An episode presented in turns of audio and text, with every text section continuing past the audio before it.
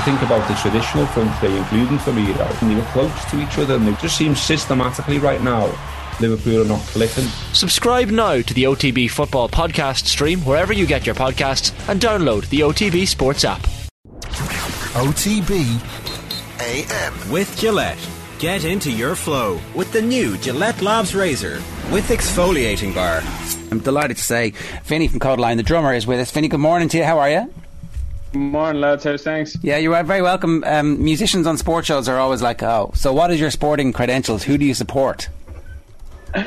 Yeah, so uh, they said they said they were like, oh yeah, they want to do off the ball. I was like, yeah, that's fine. I was like, uh, I don't watch really football. I'm more like rugby, golf, F1. Uh, They're also sports. That's fine. That's okay. Band, so. Yeah, I know. Yeah, so I was like, I, I do like sports. Steve and Jay are the lost causes, so that's why they weren't put up for this interview because they, they were like, what's a football?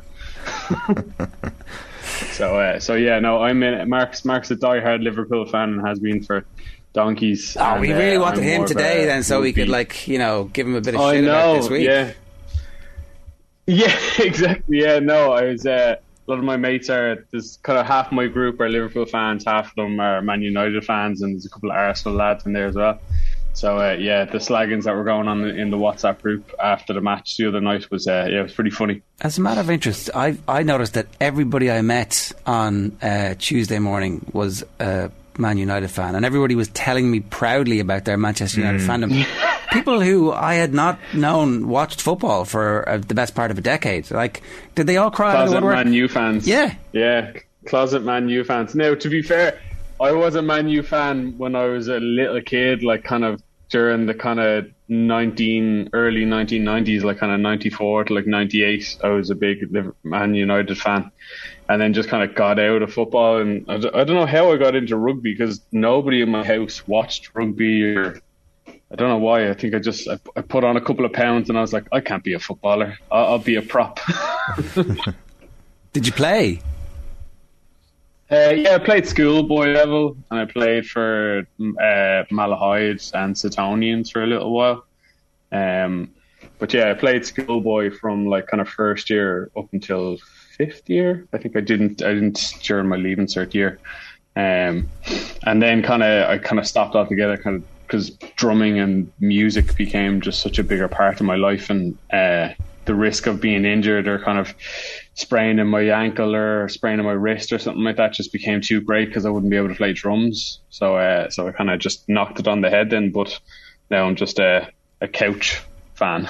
that's that's totally legit. You do need your fingers uh, to be a drummer, and you probably end up with them broken quite regularly if you're playing in the front row.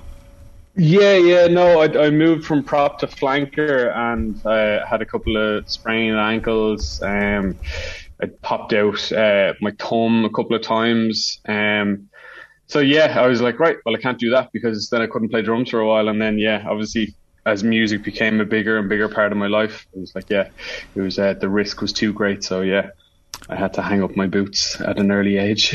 Which, Not that I was very good now, but like, yeah. Which is a, a more taxing act on uh, the, your own cardiovascular fitness? Is it uh, 80 minutes in the front row or, or playing a gig as a drummer? Oh, definitely eight minutes the front row. I'm sitting down playing drums. now, I'd like, I, in terms of the rest of the band, I probably get more of a workout than everybody else does, but on stage. But, uh, but yeah, no, playing rugby for, for 80 minutes is definitely more taxing than playing a gig for an hour and a half. Like, you know, uh, sitting down, just flailing my arms around and my legs. So, yeah, it's not a different kettle of fish altogether. What's the crack with Dundrum today? Is it um, invite only? Is it too late for anybody who wants to go and see, or can you still rock up? I have no idea. I haven't a clue. We, we only kind of found out it was in Dundrum the other day. I was like, all right, okay. Someone told me that it was going to be in Whelan's. And uh, and yeah, so I haven't a clue. I have no idea. I, I know Sky were kind of giving away tickets to people, um, but yeah, sure, you could probably just chance your arm, like you know. Well, this is Ireland. Everybody loves a, yeah. a chancer, right? Yeah, exactly. Yeah, like we, we like anytime we're around tour and like we so we could be somewhere in the middle of Germany or somewhere in the middle of America, in the middle of nowhere. You'll always just get Irish lads and, and ladies like chanting their arm trying to get into a show or trying to get backstage and meet us. And a couple of times it's worked, and we're just like, is there no security at these venues? And they're like, just because they have an Irish accent, they'll be like, "Oh yeah, Jace, I know the lads. I went to school with them and all that." And all of a sudden, these random Irish people show up in our dressing room. We're like, "Hello." So uh, yeah, and they're like, "Oh Jesus, lads, fancy going for a pint?" We're like, "Well, we kind of have this thing that we have to do in in a few minutes, like you know." So yeah, so uh, yeah, it's safe if you just show up and chance arm. You know, what's the worst can happen? Your um, touring schedule, uh, obviously post COVID, you're back traveling the world again. Um, is there this kind of new sense of energy behind those tours because of everything that's happened? Like we were just talking two minutes ago, football was on every night. Owen, even Owen got bored of watching football every night. so, what's it? What's that like post COVID been like? Uh, yeah, it's it's been great. Like we we head off now uh, on tour around Europe for seven weeks, um, starting in October, uh, and we're gone for seven weeks, and then we're home, and then we go fly do a festival in Indonesia.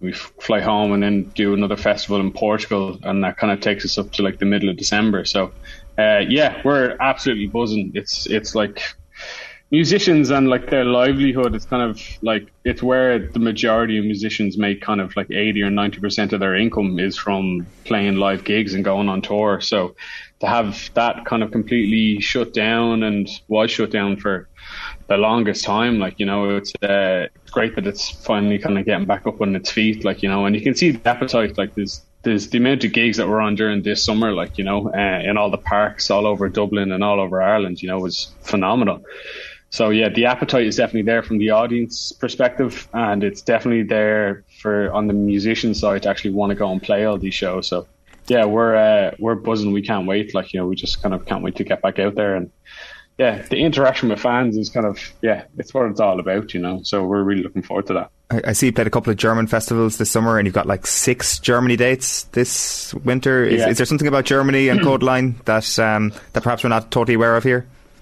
Uh, yeah, I don't know. Yeah, with like Germany's always been very good to us. Um, and yeah, playing six shows in Germany, it's it's a massive country as well. I suppose you know. Um, so yeah, I suppose that's kind of that's it. Really, I, I don't know if they have a big affinity to Ireland or not, but yeah, but they seem to like what we do anyway. So, um, but it, that's like there's loads of countries that surprise us. Like Portugal, we hadn't been there ever, and we we we played like a kind of afternoon slot at a festival about five about five years ago. Um, and we had never been before, and we we got put on like an afternoon slot at this festival, and we were like, oh, it'll be grand. We're in a tent, so it'll be like there might be a thousand people there, and there was like fifteen thousand people in this huge tent, and the place was rammed. And we went back the following year and headlined the festival. So it does that kind of happens in, in kind of certain pockets around the world, like, and it kind of completely takes us by surprise, you know, because we see we see you see some interactions on like your social media or you can look at your Spotify numbers and see like but it's only when you get to these places and you kind of see the reaction from the crowds you're like oh okay we're like they like us over here you know so it's it's uh it's amazing that we get to do that like you know Do you play better in front of those big crowds? It's a stupid question, but it's like it, it makes some sense. Yeah, no, for sure. Yeah, the, there's definitely it, there's kind of there's pros and cons to both, I suppose. Uh, like doing a big doing a big show, whether it's in front of five thousand or fifteen thousand or twenty thousand people, that's incredible. Like you know, we played Malahide Castle during the summer, and that was twenty three thousand people. Like so, that was immense for us, you know. Um, but then in March of this year, we were playing in the Olympia, and we did two nights there, and it was like eleven hundred people a night. So um, yeah, those kind of small, intimate shows are amazing because it's a totally different vibe, like you know. Um, and then when you're playing like a festival in front of thousands of people, like it's like kind of yeah, big sound, big wall of sound that you can kind of hide behind, like you know. And whereas uh, it's something small and intimate, yeah, there's, you, there's nowhere to hide, so it's kind of more raw, I suppose. But yeah, there, there, there's both pros and cons to both of them, like you know. Well, listen, Vinny, if um, uh, a red-headed Irishman rocks up when you're playing South America next year, it'll be this lads, and uh, Absolutely. do do try and just you know make sure that he's he's clean at least and has a little bit of cash in his pocket to, to get Look out home. for the tricolour. And if you need some credit on his phone, maybe you can stick a tenner on it for him. Thank you very much. Yeah, absolutely, absolutely, more than welcome. Thanks a million, Vinny. Cheers and best of luck. Cheers, lads. Thanks very much. All the best. Have a good day. OTB AM. With Gillette. Get into your flow with the new Gillette Labs Razor with exfoliating bar.